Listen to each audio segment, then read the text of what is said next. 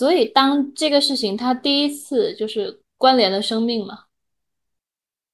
就是能够让我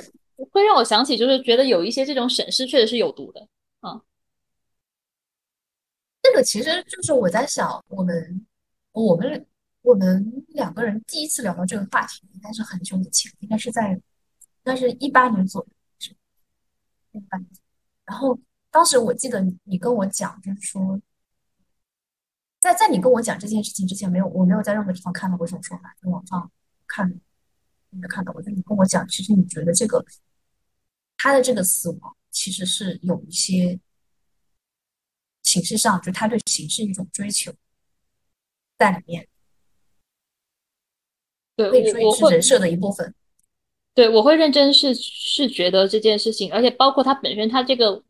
文章，他就是小说，他就是在叩问文学传统嘛。甚至我觉得他可能叩问的也不只是不只是中文的文学传统，因为以他当时他离去前那个采访也提及了他对西方文学文论的很多触及嘛。那其实也就也就包括这种真实和和叙事之间的一个落差也好，还有相互作用也好，嗯，所以其实某些角度来讲，让我其实觉得还挺毛毛骨悚然的。他自己是讲文艺载道、文艺女道的，他不能理解李国华为什么，但他自己。自己就是说，我写的东西就是就是他说的那个什么，就是寝室的那个四五邪。就当我说我爱你的时候，就一定是我爱你，不然这就是犯罪。所以当他写这样一本书的时候，但是以他接触西方文学来讲，还有西方现代文论来讲，他难道不会不知道这种东西的割裂吗？这这很奇怪哦，就是我我还是那个采访，那个采访真的信息量很大。他自己说他自己第一次看到那个呃。奈奈保尔就是殴打妻子的时候，他第一次知道这件事情的时候，他就看不下去他的小说了。后来他可能又读了一系列的，就是关于这个呃奈保尔的一些传记啊什么，他就了解到哦，原来这个人是确实是一个人品很有问题的人。但他第一次知道这件事情的时候，他就真的是很真实的影响了他的阅读体验。他那个时候，他真的是会把一个人写的东西和他背后的一些东西联系在一起，然后一旦割裂，他就受不了。何况他那么了解胡兰成。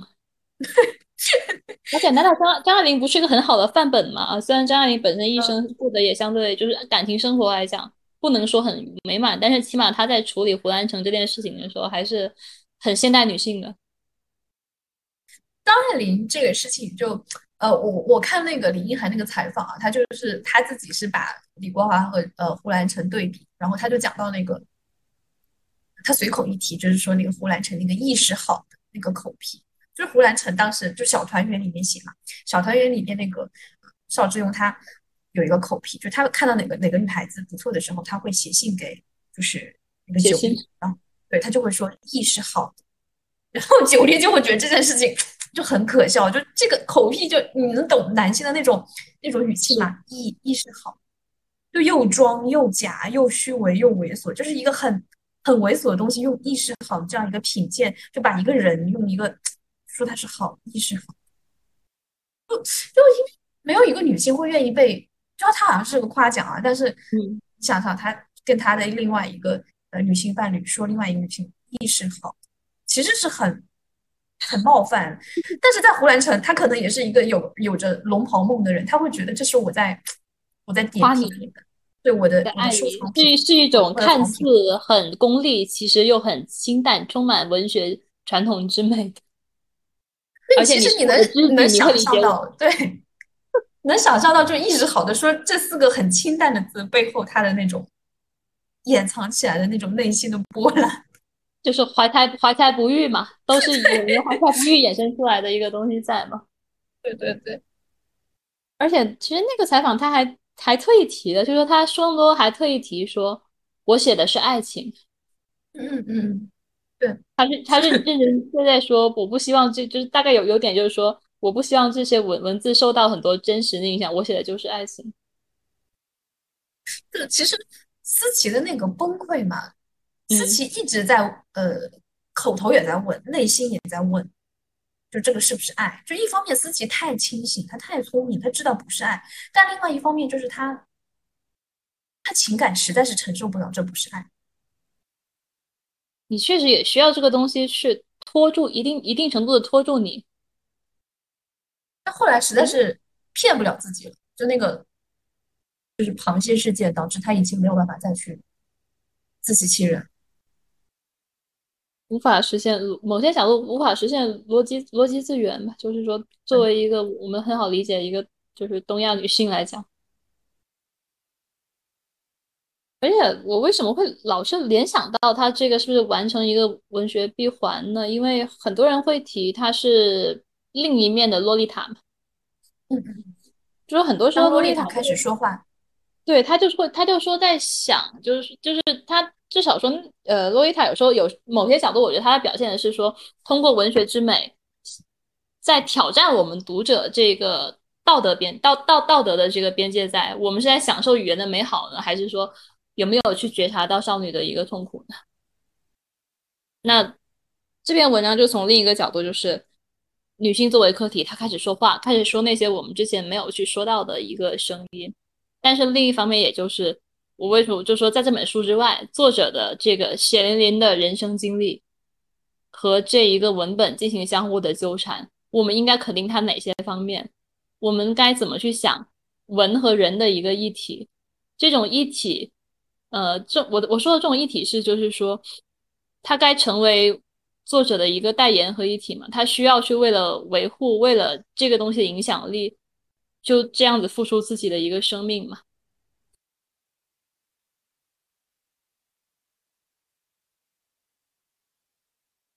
就像我们其实也经常在想，就是说，其实如果他没有去，没有去最后走向自觉的一个道路，那可能这本书最后不会传播的那么广。虽然他当时确实也因为是所谓的纪实性小说，已经我们起码当时就有很多人知道林奕涵的这个名字，也知道了房思琪这本书的一个名字在。但是，是不是也正因为他最后是给人我被这件事被性侵这件事。导致的抑郁等等等，逼到了一个死路，我们才在想啊，原来这个东西会对人的一生造成如此大的一个影响。那最后的很多这种叩问，还是要通过血淋淋的生死才能去叩问的。因为很多人其实他对这种东西没有那么敏感，他没有办法想象他一个人对文学失望、对人性失望，仅仅是因为这种失望，而不是一个纯粹的性暴力，够把自己逼到这种这种。上，就林奕涵，他是一个，他就是一个特别中文 中文系的人。就他从从小到大，他整个人生，他的学习，然后他的兴趣爱好，就是一个文学爱好者。他的整个语境，他认识世界的方式，就是这样一种方式。然后恰好又是那样的记，就我之前这个年龄点，二十六七岁，对文学的这种信任感。然后，可是很多人不是这样的，很多人可能从来没有没有过这种经历，嗯，他们体会不到文学的美，自然也就不会当文学这种美被撕碎的时候，觉得有不适，本来就是一个所谓的事情但发现你不会信任一个东西的时候，这个东西自然不会辜负你。然后，甚至很多时候，其实嗯。就是说，在这个试点上，其实某些角度我不是很愿意提文学，而是提文字、提语言。嗯，因为现在其实很多人他其实意识不到，我们的这个精神生生活也好，我们的思想和观点，其实反过来不是我们去构建语言，而是语言构建了我们。对，这个这个东西其实特别典型，就是在李国华这个故事中，它就是一个语言编织起来的一个一个所谓的骗局。爱情，言编构建起来的爱情。而另一方面讲，就是如果要抵抗这种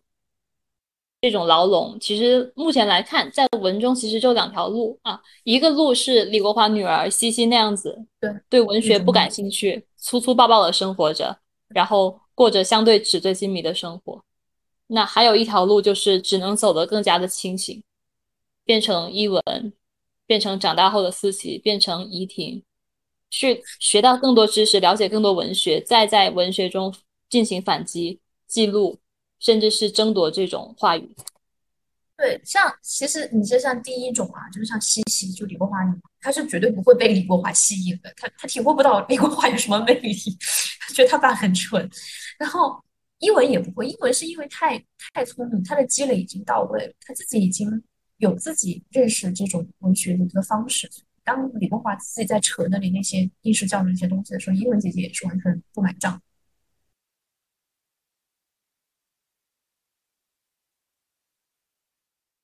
其实还有第三条，也不说有没有写出来，其实就是权利本身。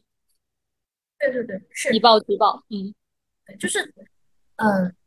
就是这两种，就是你说的前两种都是，当你是处于一个下位者的时候，该怎么办？但如果你本身其实你可以有很多方式去跟他做抗衡的时候，可能你不需要多么清醒，怎么样去认识到一些问题，因为你本身你就像李国华，其实不敢不敢动英文，因为他知道他是潜在的，对对，他不敢动英文。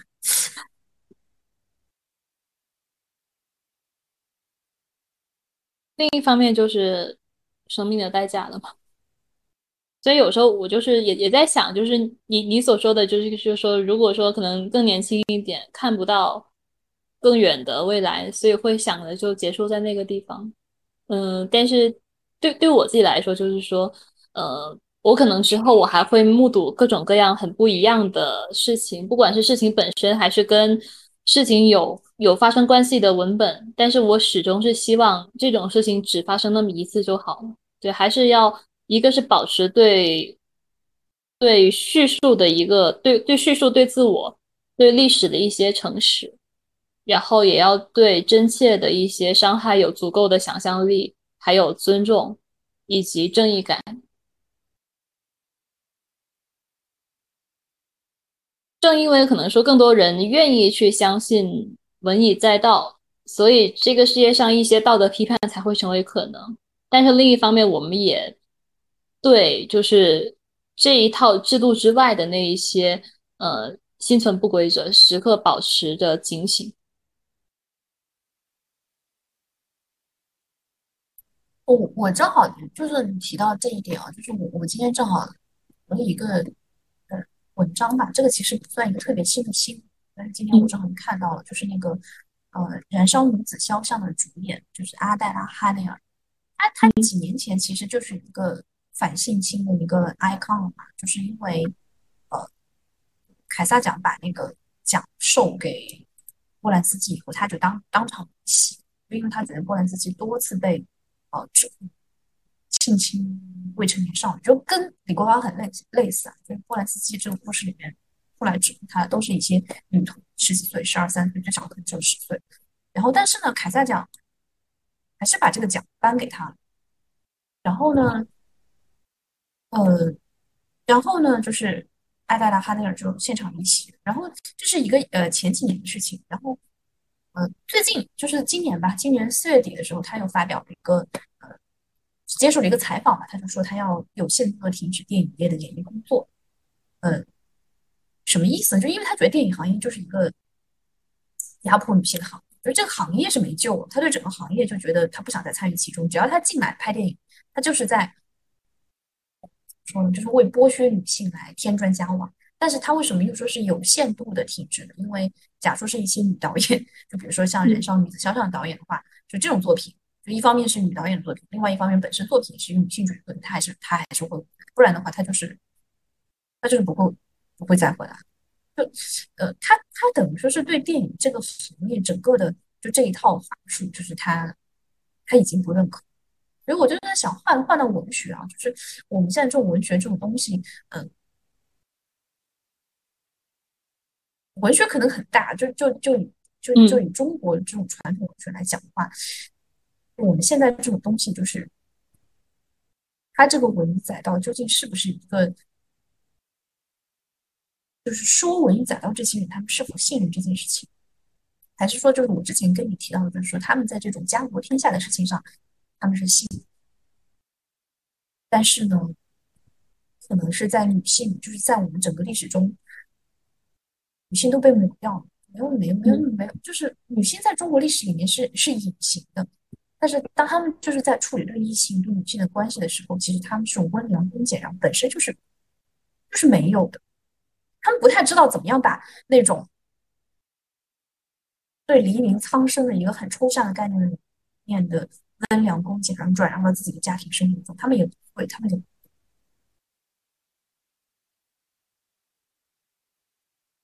我我我在想，他们是不是就这种文化，是不是本身其实我们接受的这种汉语文化，是不是本身其实没有教给出嗯，就是你在你说的，我一直都还是还是很赞同的。但是可能作为就是活在当下社会的一个人吧，我还是至少对我自己而言啊，我是说希望我自己能够抱着一个历史依旧会前进的一个想法啊。就是说，历史总是在螺旋上升的，不同的时期可能会解决到一些不同的问题，甚至可能会稍有一些倒退，有侵蚀，甚至像最近不是那个中文已死又变成了一个讨论的话题吗？我 第一反应，我第一反应是你中文就算中文已死，你难道不讲中文吗？你你你你你你对对 对，这个我我也想稍微说一下，就我我没有点开看。然后我为什么没点开看呢？就是不看我就知道，我不知道我说的对不对啊？但是我我我大概能知道他会说什么。他就是讲一些现在大家的低俗化的用语啊、网络用语的梗啊、缩写之类的。他觉得戕害了他心中那种美丽的语言，无非不过就是讲这些。但我觉得这个，我不知道我说我猜的对不对？能告诉我我猜的对不对吗？大致就是这些，大致是是这样吧？对，所以我我没有点开看。觉得这无非就是这些，只不过他可能用一个更更好的表述，就是把这个话写的很煽情，然后很有传播传播度，然后大家会觉得哇，中文真的死了，大家开始转发。但这个因为这个现象，首先我一直就观察到，就第一，第二就是我觉得，嗯这个推论也是有问题的，因为大家用一个相对他看起来可能不典雅的语言怎么样，他就觉得中文已死了。这这这这个推论呢，我觉得，当然我我我没有什么语言学造诣，就是觉得这个这个事情就让我想到我高中学历史的时候，我读到那个五四运动，然后一大帮人出来反对白白话文的时候，我就不理解为什么要反对白话文，他们觉得就是白话文粗俗。白话文跟文言文比起来，确实粗俗，确实是，嗯，我不知道能不能说粗俗了，确实就是你读文言文那种美啊，那种汉字那种极度的简洁，然后典雅那种感觉，嗯，就像可能可能没有那种特别文言文，比如说那种半文半白，包括我读《三国演义》的那种用词的那种啊那种节制感、韵律感那种美感，读白话文是呃很难的，很难有那种感觉的。但是呢，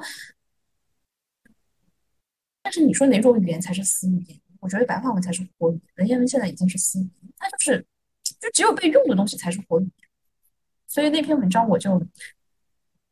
我我我持保持态度了。我理解理解，就是本身这个命命命题来讲，它很多东西就是前前提也好，到推论也好，都有很大的一个问题。对，而且它是一个自媒体的典型的，就是为了转发写出来的一个东西。而且其实就是文字也好，我我不说文学，它本身会依附很多东西存在。像中文也好，它最初可能是呃依赖着竹简，啊依依赖着这个布在上面去书写，那肯定会影响相应它最后流传起来的一个样子，也会受到各地的方言，还有呃国外的国外的物品也好，还是文献传入的影响。那其实我们现在很多这个用的一个语言也好，那可能就是受到近现代，尤其很多这个词汇本身是当时日本的这个蓝学啊。日本蓝雪就更好玩了，它还它还它还不是一个，它这个还不还不是日本那边他们的一个译文，很多是在他们日日文内部的一个再翻译这个过程在，那等于说这个语言的一个变迁，它是一个凝聚的全球化的一个动态的过程，时时刻刻在发生，什么时候都在发生，嗯，那其实有些时候我也在想，就是说。正义也好，道德也好，我们在面对的很多的这个道德处境也好，它都在发生了一个变化。但是我们可能还是要有一个一些信仰吧，就是说，哪怕是一些相对朴素的去正义感，从而从而去驱动我们，不是简单的依赖着法条，或者说依赖着某一些功利去判断，而是去能够去寻求一些怎么样让世界变得更美好的办法。这个我同意，但我想问，就是说，你觉得这个东西，就是，嗯，不知道，就因为因为你也是学中文，是我不是学中文的，我不知道，就是你会不会觉得这个东西一定是跟文文学去绑定，就文学有这样的一个使命在，就是作为个人，当然不同意，就是要有一些使命感传承之类的，但是它的方式实现途径可以多。那文学作为一个纯的一个艺术形式，你觉不觉得它有这样的使命在？我应该这么这么来讲啊，就是我觉得，嗯，当然你文学你可以虚构嘛，你也可以计时嘛，你可以干各种各样的事情。但是第一点，我想文学该是对人的一种发现，啊，可能是发现一个人的阴暗面，可能是发现一个人的温暖的面，可能是发现一个人在我们目前还没遇到的一个极端场景下可能会出现的某一些面。但是我就是这是文学的可能性啊。但是另一方面，我觉得我们应该保有一些诚实，嗯，对自我的一些诚实。对，这这这我同意啊，就是嗯嗯，就是不管你是创作文学也好，还是说我们平时在沟通也好，还是作为比如说随随手写一个微博也好，沟通也好，我觉得我们都有必要去维持一种这种基本的诚恳吧。嗯，我明白，就是我们一般说。真善美嘛，就是在我再去呃欣赏一个文学作品或者说是影视作品或者说任何一个表达的一个东西出来的时候，其实这个真一定是第一位，就是善和美相对会没有那么的必须必不可少，不一定是在每一个作品里它都一定要很强烈的出现，尤其是善，这这这可能又扯到另外一个面去了。但如果一个作品它失去了真，那我觉得它在艺术上可能就是没有价值，就是一个，就是一个非常非常商业的媚俗的一个东西。就像很多人当时不是这几年都在说嘛，以前都要说文学艺术要独立于政治，最后我们发现全世界好的东西最后都是黏连在一起。对，没有办法，没有办法。对，所以其实你看，其实这个真就是一个很。很让人去坚持的一些东西所在啊，就就像是我国这么嗯厌女传统深深厚的一些历史，那你也不可否认，其实确实有一代一代的这个史官，嗯，至少目前看来还是记录记录下了很多这个卑劣的作为。嗯，但是另一方面就是说，一个历史肯定不可能是由一部作品或者说一个人去承担的，是我们大家一起每个人那么多人一起去构建的。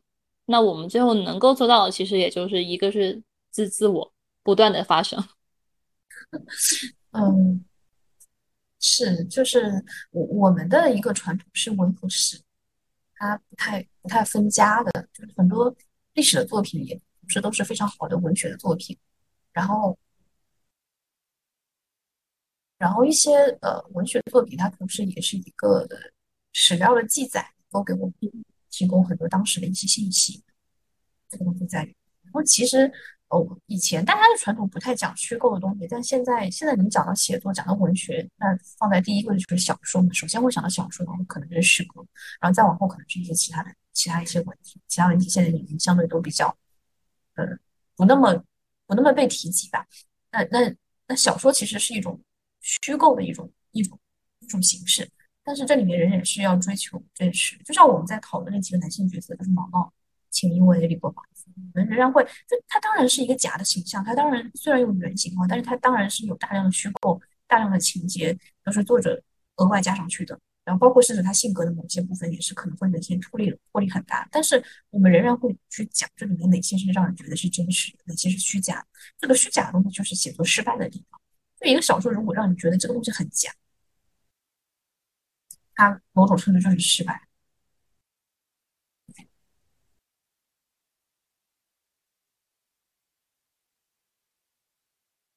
应该就是这么来讲，就是如何如何嗯打动打动读者吧，打动读者，嗯，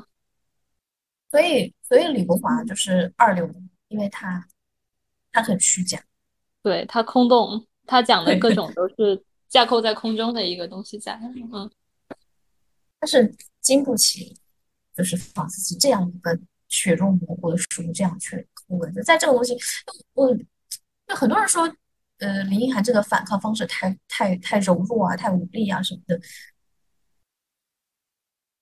但是我其实觉得他还很坚强。说实话啊，包括他写房思琪，我都觉得房思琪很坚强。在这么极端的一个弱势的处境下，甚至是某一些已经到道德桎梏的一个情况下，他还在能够保持那种清醒，去争取那样的对话。所以反反倒我就说，能让我觉得确确实很沉痛，但是读起来我会觉得还是闪闪发光的。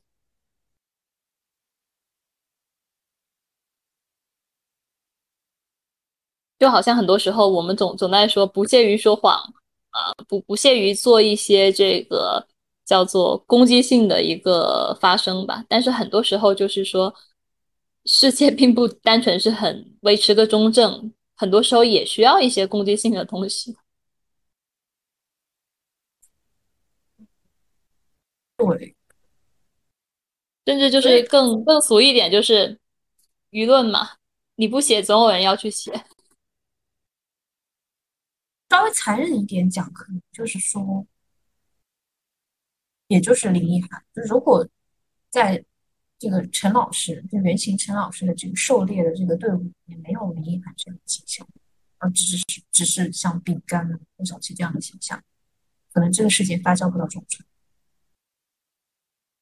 而且我前面也在提的，就是说，对于一个优优越的文字也好，或者说一个体面的、理性的一个姿态。是充满力量的，是充满感召力的。对，如果它单纯它只是一部这个纪实，它可能未必有这么强烈的一个吸引力。嗯，如果不是有那么多深刻的一个洞察，甚至需要去抽离出自己，去这样深刻的去写作，那很多东西其实它不会在那么这么多年那么多事情发生的时候被人反复引用、反复提起。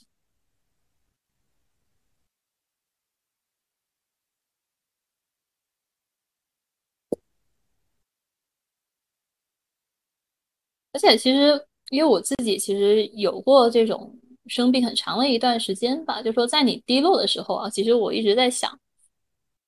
这个世界是被我们的世界经常是被语言所影响、被构建的，所以我在想，很多时候这个爱情也好，甚至像爱这样的字眼，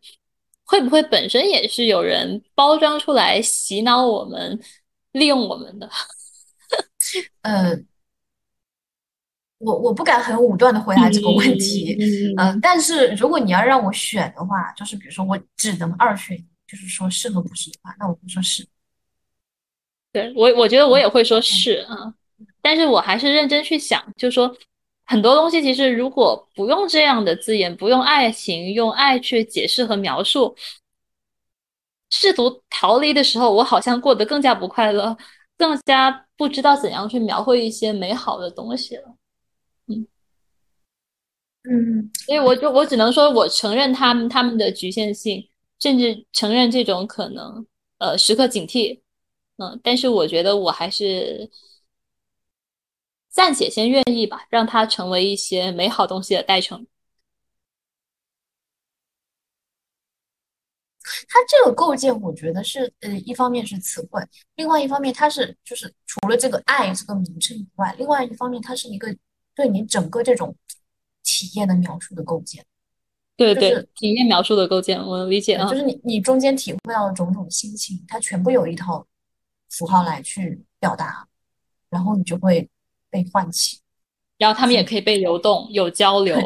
嗯，就是这个是相对比较好的一面，嗯，就是你一个你对一个情感是一个想象，这个东西都可以在我们的啊，我我自己真的是受这种东西影响很深，我发现很多人可能。呃，其实大家在接触什么样的一个文化产品，大家就会被那个东西去影响。就是你每天看一些，比如说霸道总裁，或者说是那种偶像的这种东西，那就会形成这样的幻想。然后可能我我我我在我播客第一期也稍微聊了一下，但那那个时候没有太展开。就是我一路上我的这种我对感情的想象都是非常和我在这个时间点在文学上的审美，或者说是在影视作品上的审美是紧紧联系的。我是我是特别受这个东西影响的。嗯。其实最近，因为我其实有一些时候也到了这个年纪吧，其实也在看很多比较功利性一点的这个自媒体，他们最近就是近期有一个很流行的观念，叫做情爱也好，爱情也好，本身是一个非常好的跨越阶级的一个工具。然后你来，你你要接下来你要发表一些什么评论吗？没有没有发表，那只是突然我只是在联联想到说构建的这一个同时在吧，那他们也也有一些人就是非常赤裸裸的去点出一些，呃点点出一些工工具化，或者是说在同一个字眼下，那可能延伸出的一个不同的一个理解或者说使用。嗯。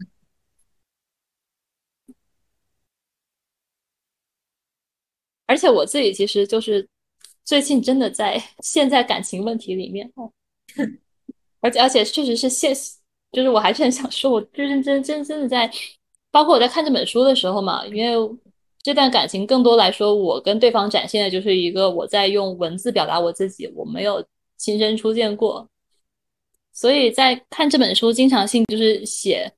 道德和文字分离的时候，我就在想啊，而且就是看这本书之前也好。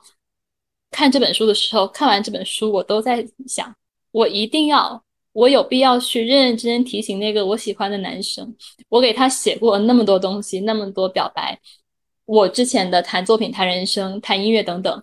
其实也确实存在去粉饰我自己的这个风险，或者说存在这种问题啊，我的东西可能说不这个这个是我想问你的，就是我刚才听到你叙述，我就很想问，就是因为我我知道我自己。就我自己在写，我不知道怎么讲，情书也好，告白也好，或者说是就两类嘛。一种是生活中真实的存在一个男性对象，我在跟他去表达我的一个感情的时候；或者另一类就是说，假设我我喜欢一个男明星、男艺人，我在给他写彩彩虹屁小作文的时候，就这两种写作中，我自己很清楚这里面有有有一些假的东西在，非常清楚。然后，嗯，就是可能是因为，就是你自己太太习惯于用文字表达自己的话，然后也就是这个怎么说，这个历史或者说这个习惯已经在你身上存在了很多年，然后你真的是很熟悉、很熟练的，非常不自觉的，就是不知不觉你就写了一些，你为了让这个东西看起来。你太明白怎么样让它显显得好看一点，显得更真实一点，然后你就会忍不住就写成那个样子。但是其实跟你的真实的一个想法是有距离。某些小作也像就像博弈一样吧，就是说，嗯，某些时候讲啊，一些包装也好啊，粉饰也好，甚至说我不说包装，避而不谈一些东西也好，一定程度上是可以加大这种被喜欢。被包容的概 率，对对，这嗯，当然我也当然我也希望说自己能够形象好一点，不管最后结局怎么样。但是我就是说我忍不住，我还是一定要好好的提醒他，忍不住提醒他。而且我觉得这是应该是一种诚恳，甚至是一种大家认识以来自始至终的抱歉。我这里其实有另外一种企图心，我我除了就是你说的，就是说希望自己形象好一点，在对方那里可能加加分之类的，我还有另外一种企图心，就是我就是想写一篇情书。虽然我就是虽然读者只有两个人哈，但我还是我不能忍受我写出来的东西不行，就我还是要想把它写得好，就是这种想把它写得好，这种这种好胜心，就是战胜了那种我要真实的表达感情的那种意图。就我就是我就是知道这样写他会写的很好，我就我就要这样写。当然，可能我也在想，就是我的这种提醒，也可能是一种，就是忍不住帮他规避风险吧。对，如果你有一天真实了解我这个人，会不会反而觉得被我喜欢是很不幸的一件事情？那不会，我觉得我不能女性太女性的道德是很高。你看我们俩会讨论这个问题，但是李国华他就不会，他就会对吧？他就是。面面不改心不跳的在那里，就是重复一遍一遍的重复那些说过无数次，他觉得这是一种环保。对，而且何况到了现在，满世界都是说，不管怎么样，你要自信。然后，而且而且我跟你讲一件事啊，就是我有一次收到一个男生给我发的一条微信，就那段话，我一看呢，我第一反应就是和我对他的认知很匹配，就是很。就像他说的话，就是很很不文学，就是就在我看他已经可能他以他的能力已经写了呃一些排比句之类的啊，但是我就觉得很，就是没有什么审美的一个排比句，就是就像我小学的时候会写出来那种相对没有质感的一个审美的一个句子，我就像故事会啊、意林啊里面出现那种爱情故事结尾的那种句子，但我当时没有生气，我就觉得，反正他在表达自己嘛，然后这个就是他的一面，然后后来过了一段时间，我就发现这是抖音上一个爆火的文案。然后，然后我也没有生气，我觉得证明了我的第一时间的一个反应就是，嗯，是他能接触到的东西，以及是他他觉得能够表达他的情。然后，我我当时只是觉得这东西写的有点文字层面写的不怎么样，但是确实就是他能写出来的一个感觉。但是回到现实生活中，就是说，不管是交往，就是恋人也好，还是说朋友，甚至是亲属啊，其实还是都会希望他们是在文字表达上，就是比较知道怎么去表达一些事情。因为很多时候你能表达，是因为你知道这些事情，你有这些思考的观点。对，是，这呃，这个是就是我我我在很早之前，我好像写过一篇日记，说这个事情，就是呃，如果你不知道，你一定写不出。你感受就是你感受到，你不一定能写出来。这里面有一个表达的一个对你信心的一个折损。然后，但是呢，如果你感受不到，那你是一定写不出来的。所以，如果一个人表达不出来，嗯，我记得之前好像有一个例子吧，就是说，在爱斯基摩人他们语言里面，他们对雪和冰的划分会比其他语言多很多种，因为他们真的可以分得出来，他们他们看到过这种东西，所以他们可以讲这种语言。因为我像我们这样的人，就是对这种可可能别人不是吧，不是所有人都会对你这种情感的表达、这种语言的精确程度要求会这么高。但是相对来说，我要遇到这样的人，我会会开心一点。我觉得，我会开心一点。当然，也可能是说，就是不只是说对当下的一个形象吧，更希望说，如果你要更更长久、更深入的连接，那么。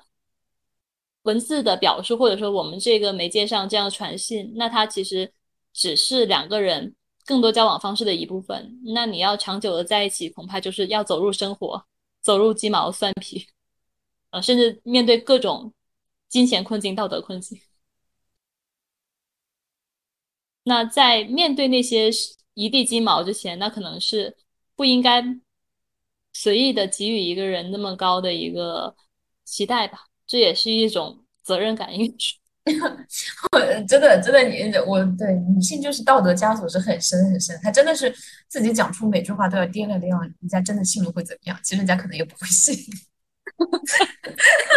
就怕。我我能理解你，因为我我自己有过类似，我我真的很很害怕，就是就我做不到的事情，我就我就不会去讲，然后我就会怕怎么样怎么样怎么样，然后后来后来发现别人不是那个。就像李国华也是，他他可以随随便说。我我觉得我跟林奕涵的区别可能就是说，呃，林奕涵看到这种事情他会震惊，他会觉得他怎么可以这样。然后我呢，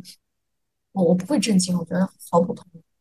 这就是很正常的一件事情。但是换到我自己身上，我仍然不能，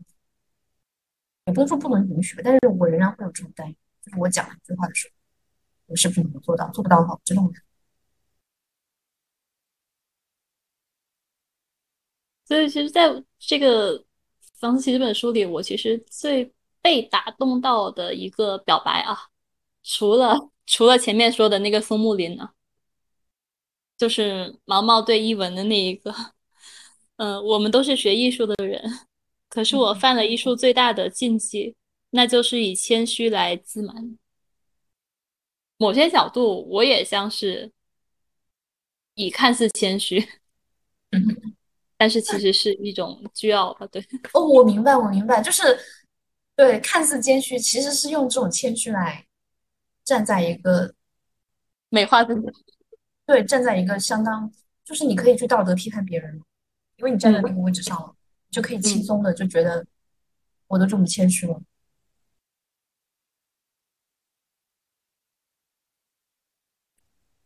自己，所以所以说李一涵他对这种艺术的形象。其实他塑造就像毛毛嘛，毛毛我们说很少见，在男性中很少见，然后在这种学艺术的群体中也很少见，就是就是林一涵世界里面这种对艺术真正理解、真真正尊重的人，他都是都是这样一个形象。毛毛啊，呃，王思琪啊，一文啊，其实都有很像。这个这个这个怎么讲呢？我我只能说，就是我我现在对这种，我觉得文艺圈啊，我们真实中的文艺圈，也是我之前问过你，就是说李国华当然是个赝品，他是没有才华，但是呢，其实有才华又怎么样呢？就是说。才华真的就和道德绑住你，真的就是说，每一个学艺术的人都像毛毛那样去自省，那样去自谦吗？甚至不要说才华，就算有爱情又怎么样？对对对，就是，而且而且，我觉得，嗯，可能文艺圈要更坏一点，甚至甚至就是比其他圈子来说，就是就是文艺圈，他他太擅长用语言来包装自己，然后给自己一个。我不知道怎么说借口，或者说是一种，呃，他想要一种范式的东西，他就去创造。OK，你觉得恋童是不道德，那我就写玻璃好像在那个故事里面就没有那么不道德。嗯，就生活中就所谓文艺圈的人来说，我我之前听过一个播客，是那个方可成。方可成是一个新闻群是吧？他是作为一个男性女权主义者接受一期就是谈马新群的访谈，他当时就是讲说，呃，他之前出国之前呢，他对这种新闻圈是没有这种认知的，他也很习惯，就是久居暴雨之死其臭。然后，但他出国以后，他突然回想，他就发现之前那个媒体圈，就是充满了这种中年老男对年轻女性、女实习生一些擦边的一些性骚扰。当时他可能觉得不是没到强奸那份上，他就可以是，他就觉得好像就是开开玩笑啊，就是大家都是对。然后我就想，就我以前也是的，因为我以前就是你想，我们这一代人，就是以前对这种传媒的这种圈子里的人的印象，就是南方系嘛，理想嘛，就是热泪盈眶，永远热泪盈眶。然后你就会发现，哦，他们是对某些事情确实是热泪盈眶的，我也相信他们在那些问题上的诚实，但是。确实，他们又是一个很在另外一些方面，就是，嗯，他们是完全在某一个瞬间突然就变成了那个样子，然后，然后就是随着时间，就慢慢就是对这种文化长有文化话语权这些男性就失去这种幻想，我觉得他们这种话语权不仅没有让自己变得更道德，反而会让身处其中的女性更危险。那很多女性就会被这种有才华男性吸引，他除了可能有一点点才华，且不论真假，其实他什么都没有，但是他就可以吸引到很多女性，然后让他心甘情愿在这中间去被剥削也好，有有时候是劳劳劳动上的剥削，劳动就帮他干很多，然后可能也不拿钱，就像那个荒木经惟，当时那个他那个所谓缪斯嘛，出来说他大家说他是荒木经惟的缪斯，然后拍很多就是。优秀的作品，但其实他不给钱啊，他都睡地板啊，就这样，无法想象。而且很多时候就是我们总想着说，就是少功不不说是无功利吧，起码是少少少功利，甚至很多时候会，呃，很难把文字也好，文学等等也还有新闻跟权力相关起来。嗯嗯，但是很多时候，一旦就是赋予的这些东西，就是当一个东西非常具有力量的时候啊，可以带来很多呃财富也好、快感也好的时候，其实人可能一样反过来会被控制。是。嗯啊，我我我可能有一点就是，呃，反正我每期播客到后面我都会，嗯。就是找一找所谓结论啊，或者建议性的东西啊，可能也找不到。现在就是觉得，就是我在总结我这几年的成长，就是我以前的那种男性也是很男性的，就那种艺术家或者是有文化的男性。但我现在看到一个男性和有文化两个字关联在一起的时候，我心中第一反应就是警铃大作，快逃！就是 就是很危险，这种男的很危险。然后，嗯。就是可能就是之前那个洪晃他那个采访里面提到陈凯歌一样，就是他对你思想进行了一个就是就是 mind mind 层面的一个 fucking 一个这样一个东西，把你熬到熬到凌晨，凌晨困得不得了。然后，然后你其实想他算算个算个屁呀，算毛线。但是呢，呃，他确实有点才华，但但不重要。这种才华，就你靠得很近的时候，他他会伤害到你。就不是每一个人都要去做艺术的仆人。他就有时候他只是一个用来欣赏，嗯，用一个媒介，一个那种，对，对，这，就是就是，呃，我相信就是，呃，洪荒讲述的那位男士，他在跟他一晚上讲那些的时候，其实他自己内心也不觉得这是一个艺术的表达，他只是他也是在这个过程中也是把它很工具，他就是想把他熬到困，这就是他的目的。我其实当时在想，就是他就是个调情工具，对，就是对，就是这样的，对，就跟红酒跟鲜花没什么区别。而且我觉得他们很习惯去用这些东西，就是已经成为一种本，这个圈子里面这些东西，有时候也不说环保吧，叫熟能生巧。嗯嗯。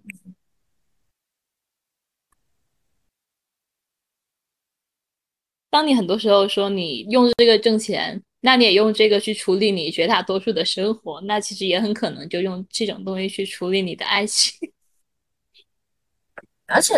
呃，我们以前说文以载道嘛，但是其实有另外相当大部分，他们信奉的就是说，艺术是超越道德，就是你大家会觉得真的写一个劳模或者说三好模范这样的作品没有什么意思，所以说其实艺术家是被鼓励去。去去侵犯他人，然后大家会包容他，会觉得，就像当时我印象深刻，就是波兰斯基这件事情的时候，我当时我的豆瓣主页上很多男性的友就出来为他说话，因为他有好的作品，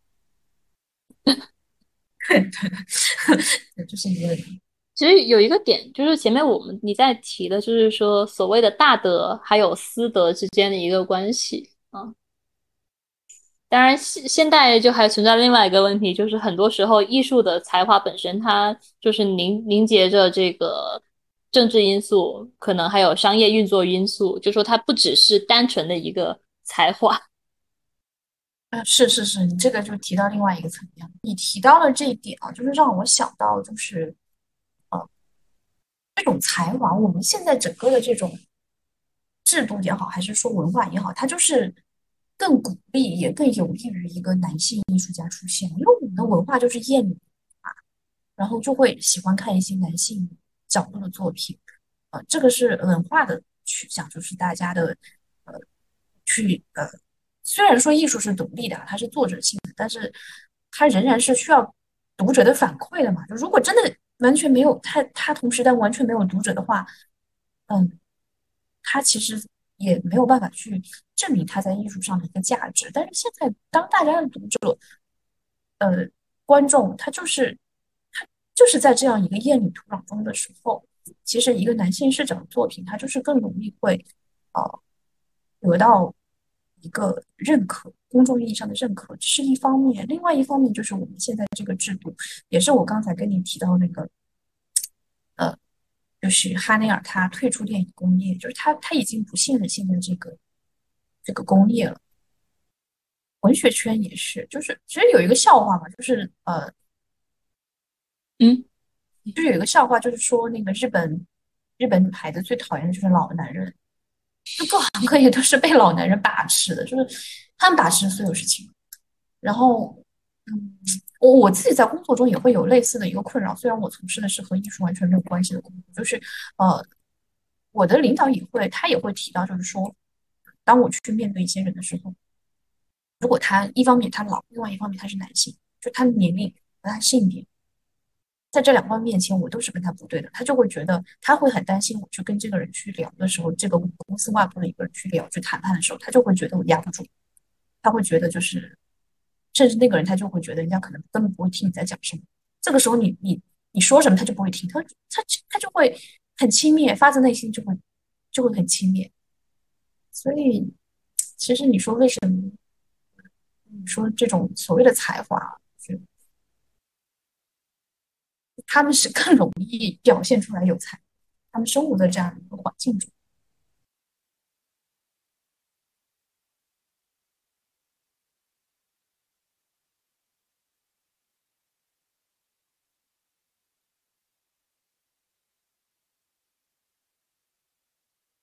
有时候我也在想，当然很多时候就是说，嗯，实际上我们之前也也在提过一点，就是说，呃，林奕涵他也好，他在的这个台湾社会，其实有一些观念是不比我们现在接触的，当然这只是说大陆的一一部分语境吧，就是还是稍微有有一些落后的，就没还没到这么先进的一个时代，但是它也不影响。这部作品本身能够唤起我们的一些共情，那可能再过五年、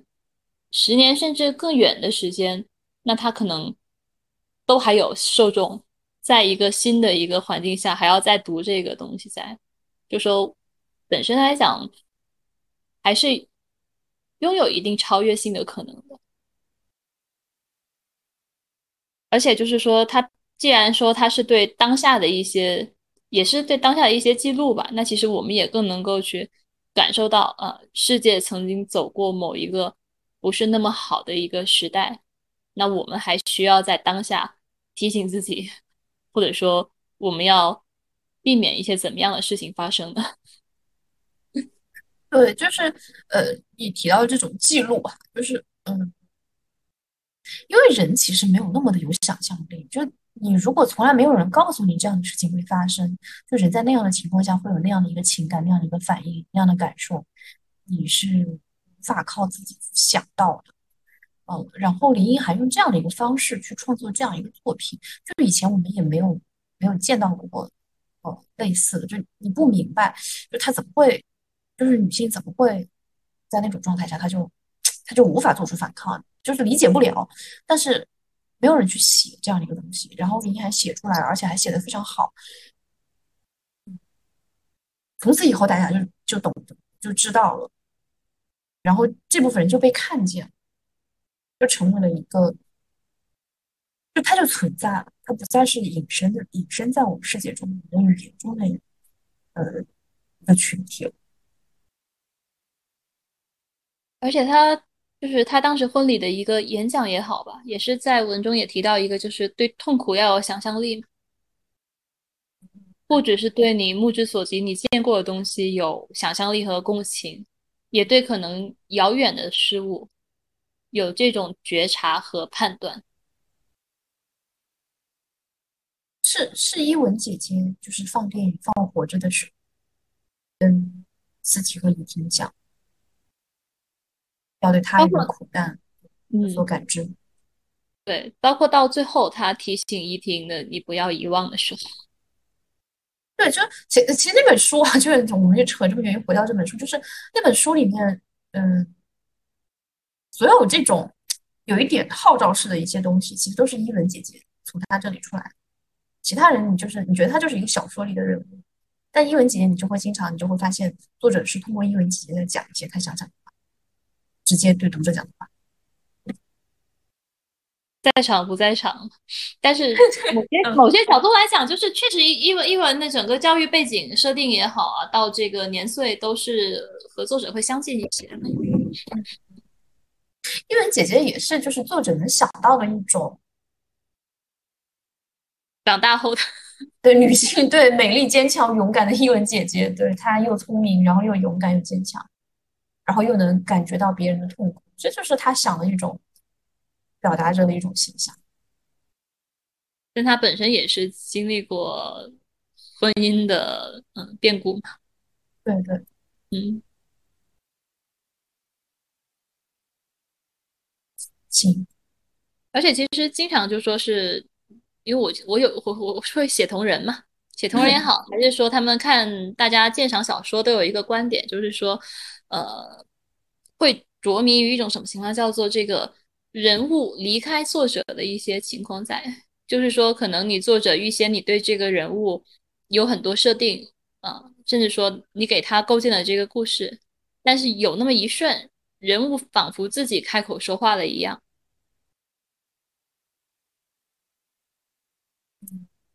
当然，对于当然，因为这个小说确实本身跟作者有相当性血肉相关吧，所以很多时候我会感觉他人实在太善良，我总觉得他还还在控制。对对，就是你你之前跟我也提过嘛，就是你会觉得他对男性的还是缺了一点刻薄，就是他其实可以更刻薄，但他没有那么对，细，他甚至可以写的更更下嗯，作，更让人 这个心更里不。直接，对，对，但是他还是太善良了。嗯，这个一方面是善良，另外一方面也是一个我觉得就是所谓的呃，他文学上的一个追求吧，就是就他对这个东西太追求，就是他没有办法那样写，就他会觉得有点可能会破坏他整整体的一个感觉。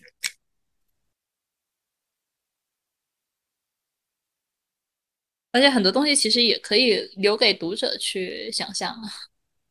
而且也确实能能看到，就是看那么多弹幕也好，还是说评论也好，在谈文字那么美之下，但是我却读不下去，这个也是一种不能说，也也是一种成功，对，也是一种成功，嗯。行，那针对这本书，我觉得我们已经聊聊很多了。然后，那那其实其实他书里面，嗯、就就呃，一方面是他这本书的一个前前后后的故事，就是林海写作他的一个动机；另外一方面就是说，啊，我们作为读者，作为一个文学的爱好者，这么多年的一个经历吧，就我我我自己其实就是我能理解林一涵那种那种就是所谓的对文学的一个叩问，我能理解这个东西。虽然我现在有一个我自己的答案，我不会困惑，但是我特别能理解，因为我我经历过那个时期，就也是也是在我二十六七岁，因为我跟林毅还是同年，同年，然后他二十六七岁的时候，就是我们二十六七岁的时候，然后那个时候就是我我对文学的信仰到了一个就是 巅峰的时候，对，然后就很多人他可能会用，嗯，他认识世界的方式是不一样的。有的人是直接感官式的，就是所见即世界，就是身边即世界。就美多网上这种人很多，他他因为他见到了什么，他就只相信什么，不太相信其他东西。然后有的人可能他会用一些生活学、经济学、政治学的一些工具，然后还有一些就是我说的传媒人，他会做社会记者。但是我在二十六七岁的时候，我觉得文学是有，它是至高无上，它是所有学术的一个。就很多人说什么，嗯，科学的尽尽头是哲学，但我觉得不是，我觉得是文学。我在二十六七岁的时候，我觉得一切一切东西的尽头是文学。然后，然后，呃，我在那个时候也只读文学书，我什么都不读，除了除了文学类的东西我我之外，我什么都不读。要么就是要么就是读读文学评论，要么就是它的就是要么就是所谓的原著，要么就是评论，只读这两种东西，其他东西我读不下去，我觉得没有没有意义。就是我觉得我那个时候，我觉得其他的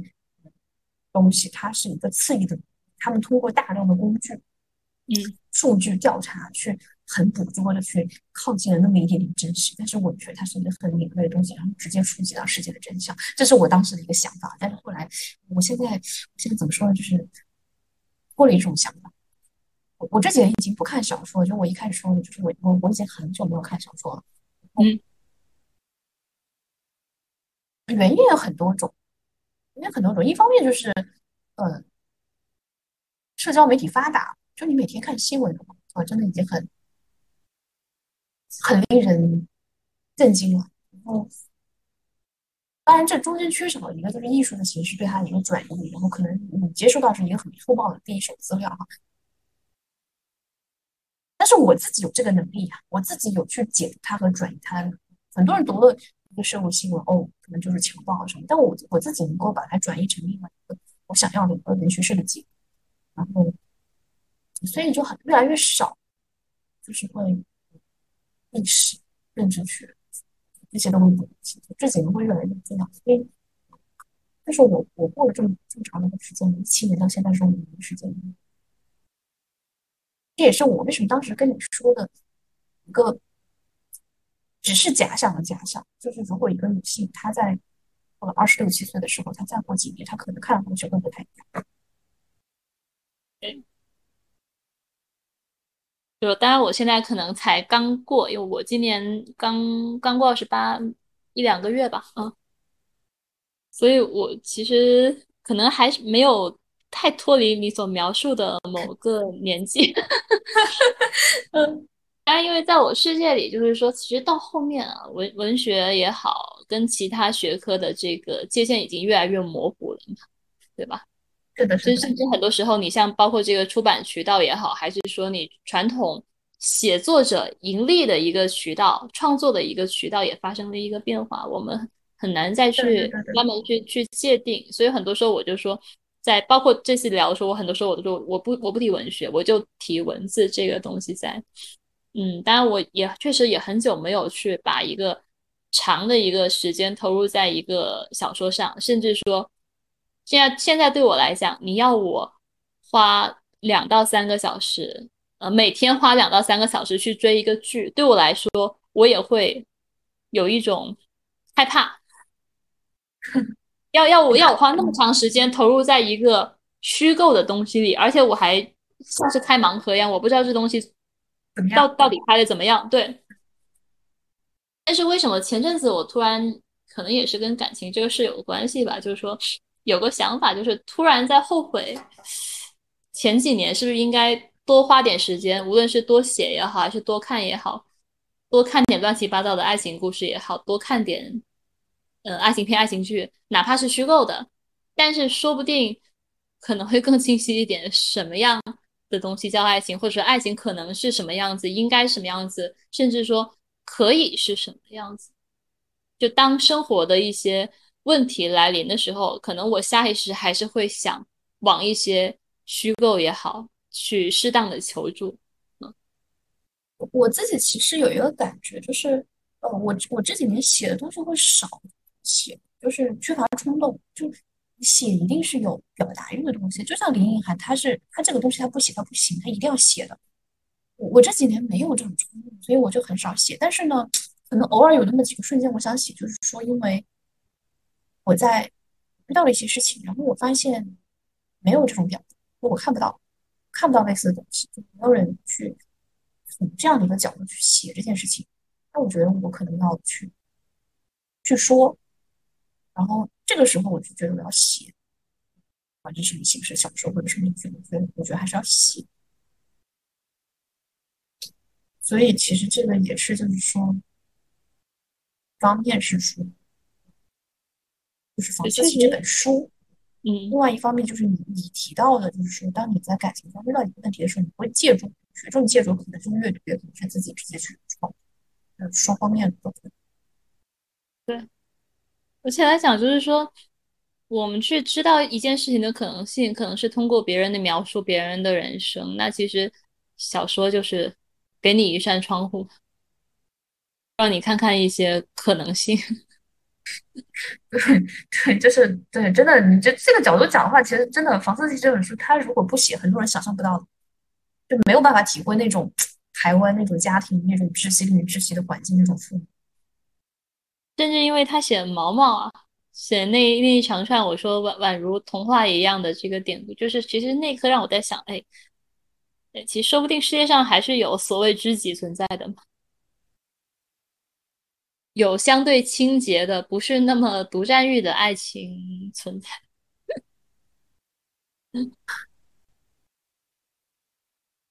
有有让人觉得确实有变柔软一些，不管它是不是一个传统范式的。打动我，我我没有我我毛毛那段，呃，我能感受到它的独特。我我我只是想讲一下我的体验，就是我我会在某种，就是虽然现在越来越难啊，年龄增长就越来越难，但是仍然会在一些虚构的爱情作品中被打动，仍然存在。就会觉得那一刻应该那个东西应该是真的，应该在世界某个角落存在的一些东西。我我们仍然是相信文学的，我觉得就是看看完林一涵这个东西，我仍然是相信文学的人，只只不过可能相信的方式和那种，就是相信文学，而不是相信一个文学的创作者。我觉得这个是应该是这样讲的。嗯，应该这么讲，或者说相信的是真善美。和真善美的可能性。对 就是对，而且我其实还蛮共情你说那个丧失表达欲，所以所以你也会有是吧？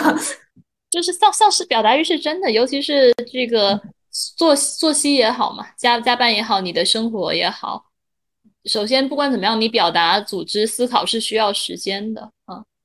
另外一个就是说，很难说在你一个相对单一的这个日复一日生活中，你如果不去再抽时间去看东西、想东西，不管是什么领域，不管是不是文学，就是你如果要输出，你肯定其实要要有输入嘛，你才能够让这个表达也好流淌起来。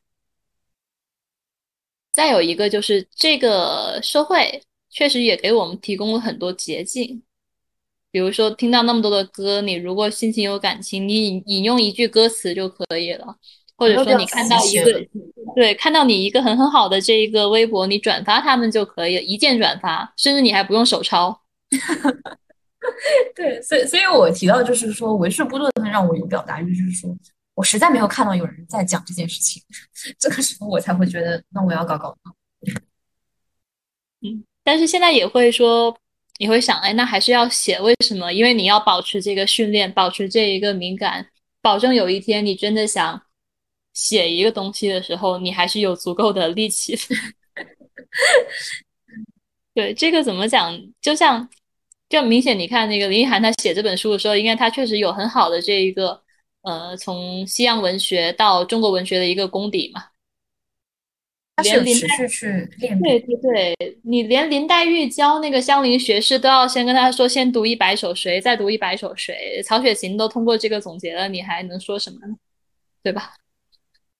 那么不功利写作的时代，写作都是需要训练的。这写作一定是个手艺活，就其实其实这个也是，就是说他他肯定是技术的，然后他也是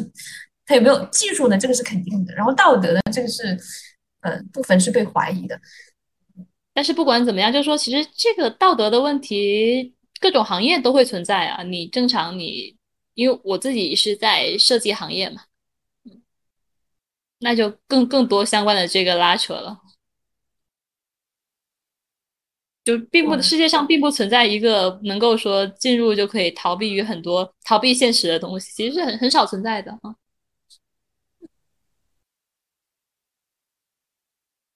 但它只是一个途径啊，一一个，就是说不一定，有些人可能是通过画画，画画这个眼睛去观察世界，有的人通过摄影这个眼睛去观察世界。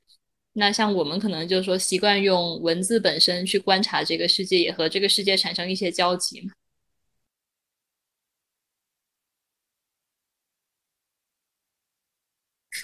我我我是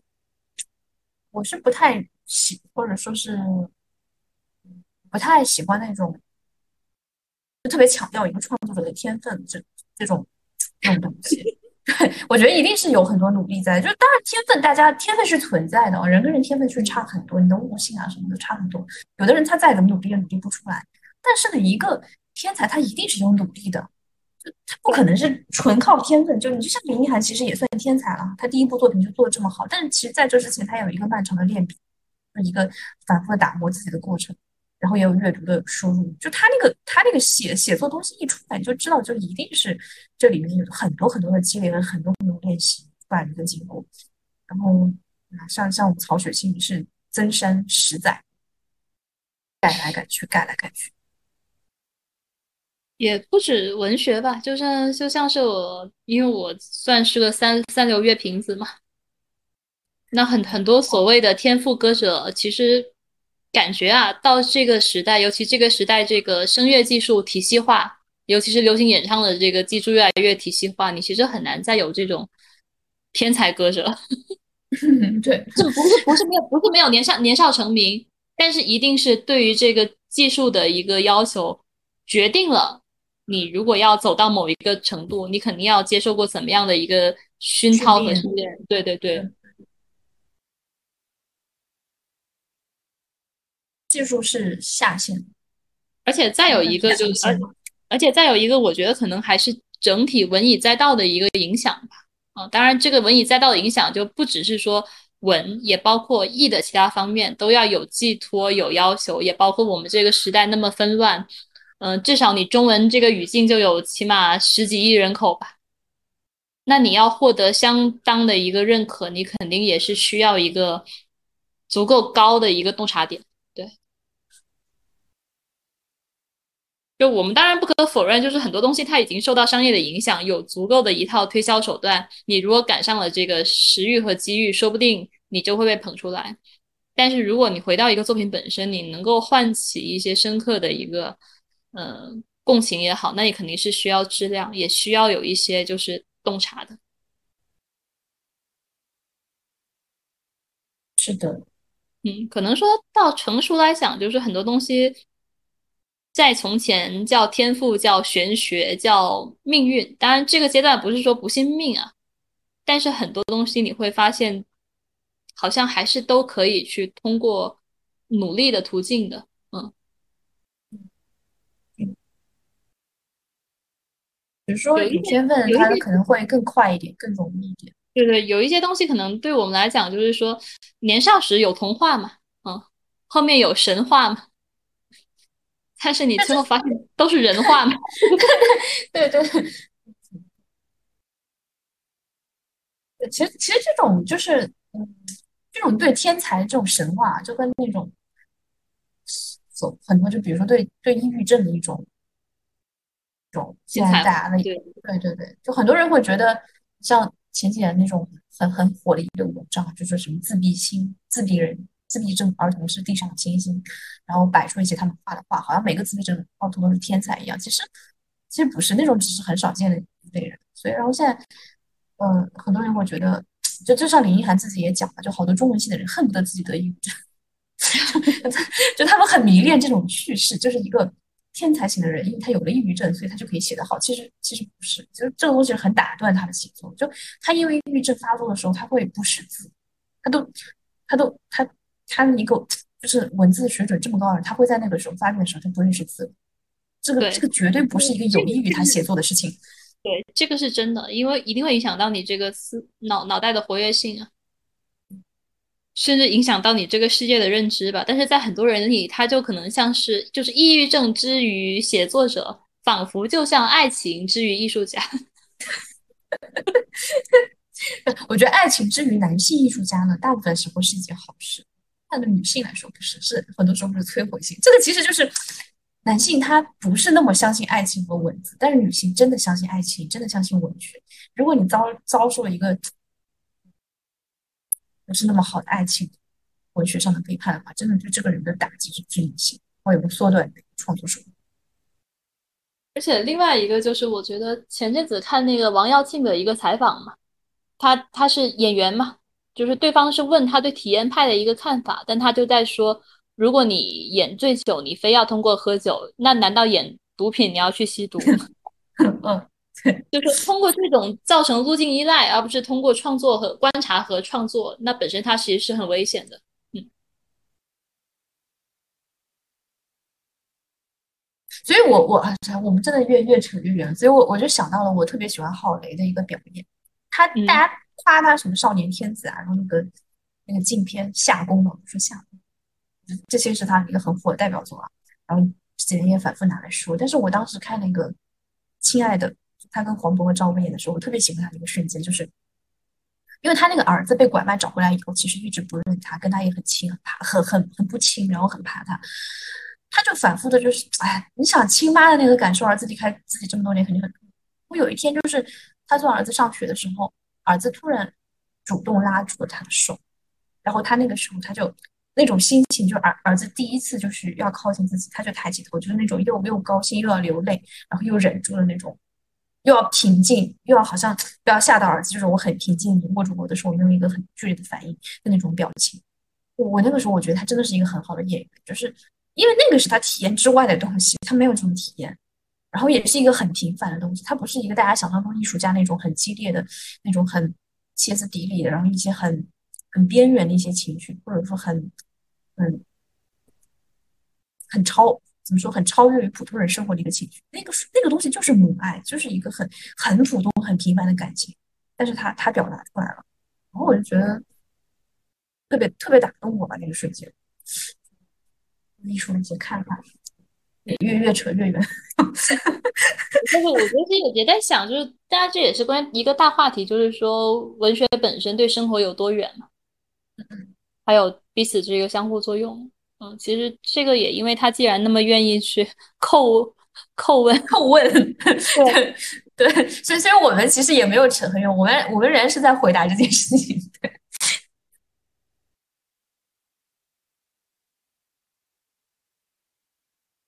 对。对，就我们今天用了三个小时来讨论，呃，讨论这件事情，就就离不开吧。反正你讨论这本书，肯定是要讲讲到这些东西。对，我觉得还还也也挺难得，因为其实很多时候，我自己生活中面临面临着存在一个什么问题呢？就是我看了很多，我看一些东西，我其实不会去拿去跟别人讨论啊，因为很多时候就是说你的一些看法，其实只会徒增烦恼嘛。我这么讲。可能会变成你的人设，或者说变变成别人觉得你这个人是不是在装，或者是怎么样？会会有这种误解，就是，哎，人类的悲欢并不相通，就是对会被误解。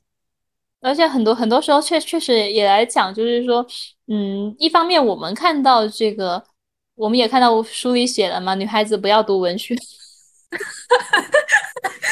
大家会用一个就是。我我对我我这几年其实有一点哦，就是很，我不太喜欢在就是跟我一个不是很呃亲密的人面前去讲，就是暴甚至说是暴露我喜欢呃或者文学这件事情，因为我觉得会无标签贴到我身上，他喜欢这件事情不舒服吧？我觉得。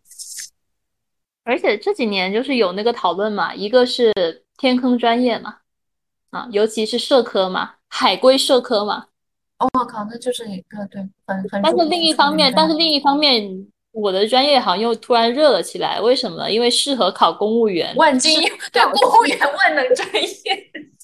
对对对，我现在看到大家讲那个报志愿的时候，中文系啊，对，好像前景好像不好，现在大家都还蛮推荐文科生去学中文的。对，因为好考公嘛，考体制嘛，还有那个包括你社社会上用来写材料嘛，我的天，就是宇宙的尽头是体制内。当然，这个也是，就是其实就是说咋看，呃，支持支持读文学好像是开放了、先进的，但是其实你会发现它也是社会传统又又继续收缩嘛。甚甚至于包括你能不能把那个东西那样的一个教育，中文教育定义为文学，我就我觉得都是有问题。对，而且还有一个比较有有意思的一个试点嘛，就是他现在很多人就在说嘛，读文学是有钱人去读的，读文学历史有钱人才坐得住嘛。但是你另一方面来讲，就是讲我身边那些同学嘛，遇到个什么情况？其实很多人是农村家境，或者是那种县城很一般的家境，但是不管怎么样，你考一个还不错大学，你读一个中文，甚至你读一个哲学，你考一个公务员，或者是当一个小老师，你就实现了。阶阶层跨越，所以阶层跨越，对，所以你怎么都能够好好的做学问呢，对吧？嗯嗯。另一个试点就是因为你本来足够清贫，所以你也足够做得出。嗯。所以你会发现，就是说，就是在文文学也好，或者说中文本身，它也捆绑上了很多这个权力仕途。对。语言就是语言，就是一种权利。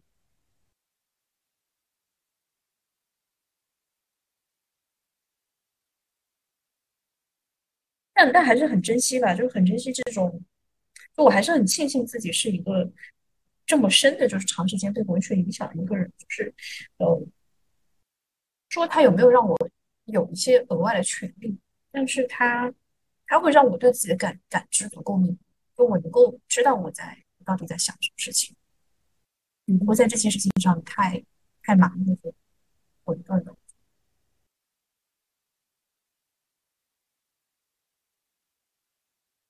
我自己的话，就是因为我当时是还是就是不考虑其他缘故，当时中文已经是我的第一选择了嘛，倒也不是说为了完全不是为了为了进体制，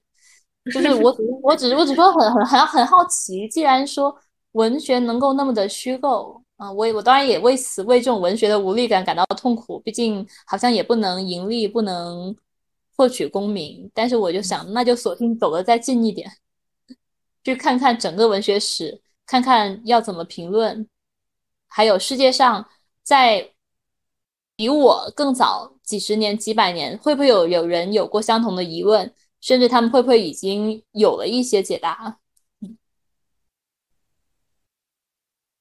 我觉得我们今天的对话也是非常的有成就感。确定吗？确定吗？不是礼貌吗？不是，不是，不是，就是，嗯，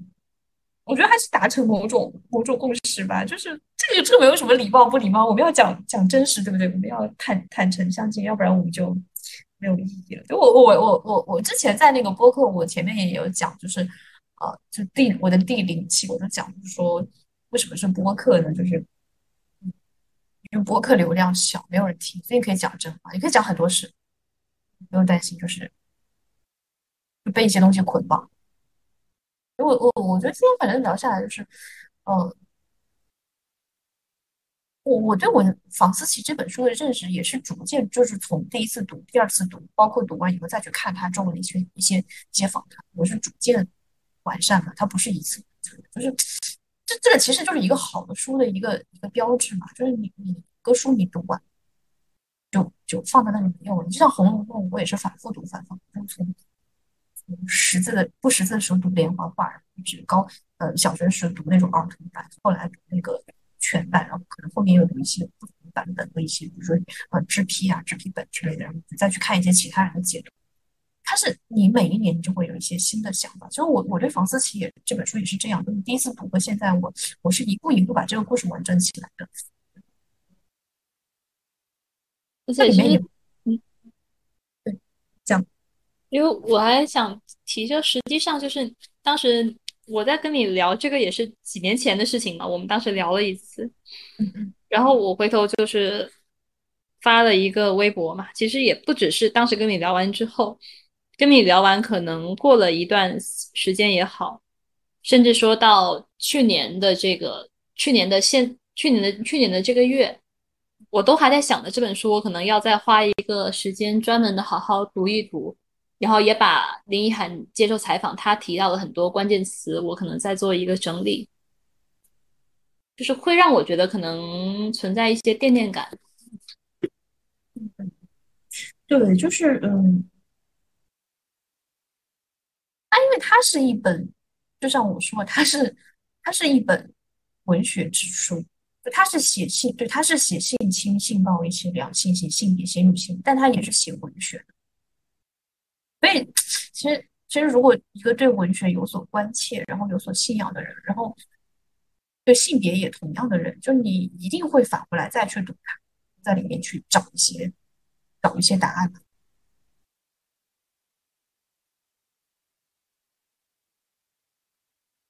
然后，然后像我们当时说，我们对一些是里面的不理解，就前因为也好，毛毛也好，其实某种程度也都找到了一个所谓的答案了。对，好像 好像是对吧？还是有个谈谈男性也是啊。嗯嗯，对，包括包括连西西，我们都有了一些解读，就以前可能没有太注意到西西。对，也确实可能，我觉得就是我们在就第一次谈到现在这个时间点，也发生了很多这个事情，然后再就是也遇到了很多值得我会让我们去回看这个书的人物吧。嗯，是的，就是对，这就是好的书，它不是说可能我这期播客晚一个月做，然后就没有人再会关心你在讲什么的书。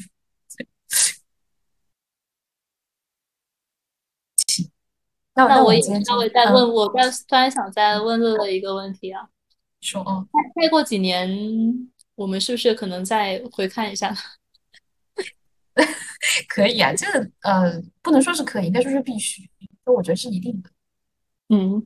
就很有趣，我会觉得很有趣，像一个实验，对。对，我觉得还是突然就是想在在最最后吧，就是跟你提一下这个事儿，看能不能说我们。如果再过几年，会不会还有什么不一样呢？还是说 我们目前的某一些这个观点，最后还是在被社会不断印证呢？嗯因为我其实我我好像跟身边大部分人比较起来，我是一个有点悲观的人。我我叫自己是乐观的悲观主义者，就是我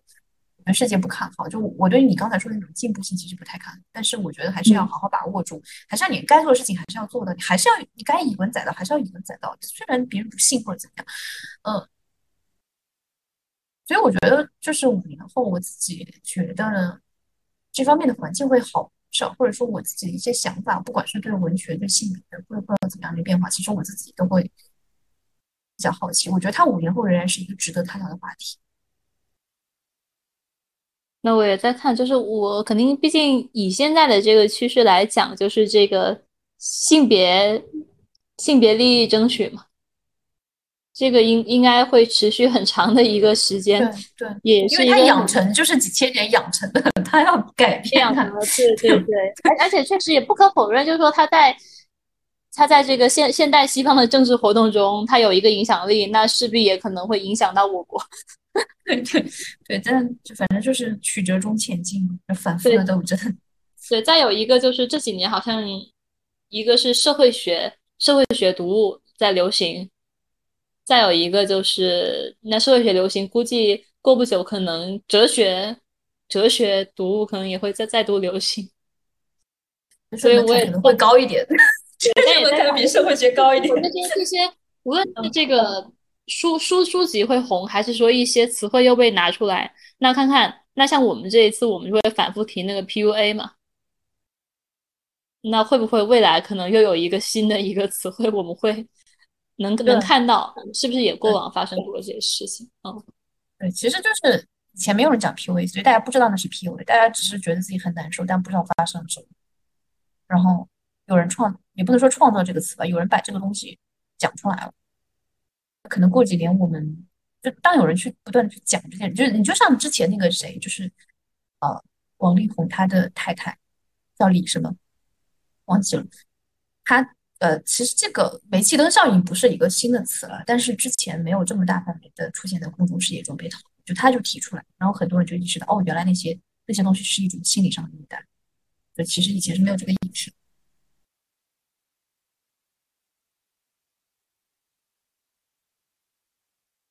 那我们就先定下这个约，好，那我们就对，我们就。对，也希望就是带对我自己，就是也带一点希望，说我这几年还是维持一个，也不是维持，就是捡回一个深度阅读的一个习惯吧。嗯，嗯，因为说实话讲，真的读这本书的时候，确实太开心了啊。对，我我我我理解，就是你你读到一个好的文字是很难的。我每次打开一本书，第一页，他就能把我劝退，就是那叫什么？地度的文字就是我靠，就是我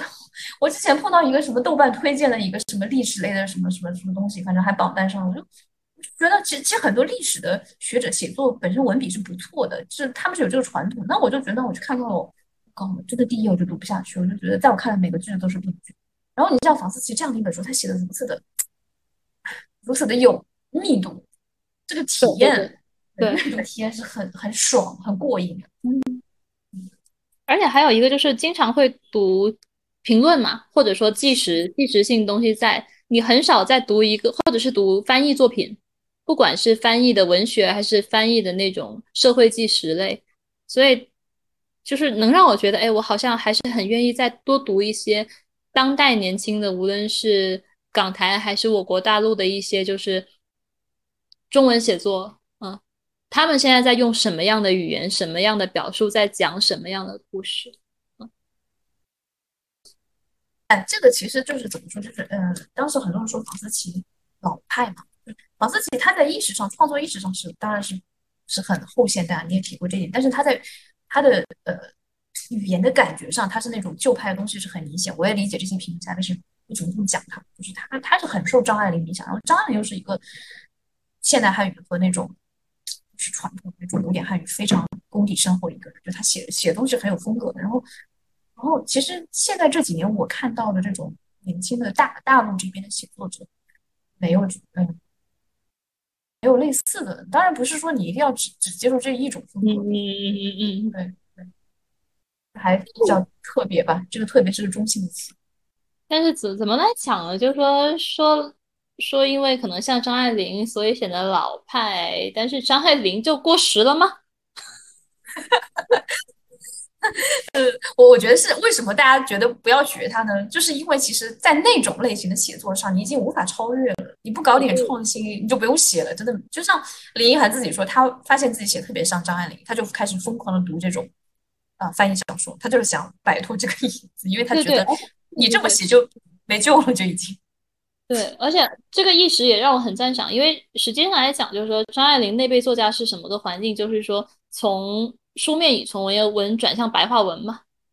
那很多时候就是对对，需要需要你们大家通过过往你你自己的本身的古文功底也好，还是说对于那些西方小说，嗯，对他们去读原文也好，读译作也好，去做一个再创造，才慢慢的去形成了我们现在的一个这个呃近现代的白话文的这个审美在嘛。那你其实去学习译作也好，甚至甚至多看那种民国近现代的大家，你可能才会去体会这个文文字上的一些审美，而不是被带着走嘛。对他的这个意识还是很真的非常好的，所以导致让我觉得这个文字怎么可能老呢？对对，我我我觉得我们今天这样说就是。因为我因为我每期结束的时候，我都会说，我记得我上一期说我们就忘记了，我这个记忆里，上上期我记得是略带冷淡的结束，然后上期好像是愉快的结束，但我们这期就充满希望的结束，希望五年后会更好，就这样，对，嗯，就像林林一涵说，他祝一个他就是有一个也被性侵的人，就是希望他能给他讲一句话，然后林一涵说，我祝你健康。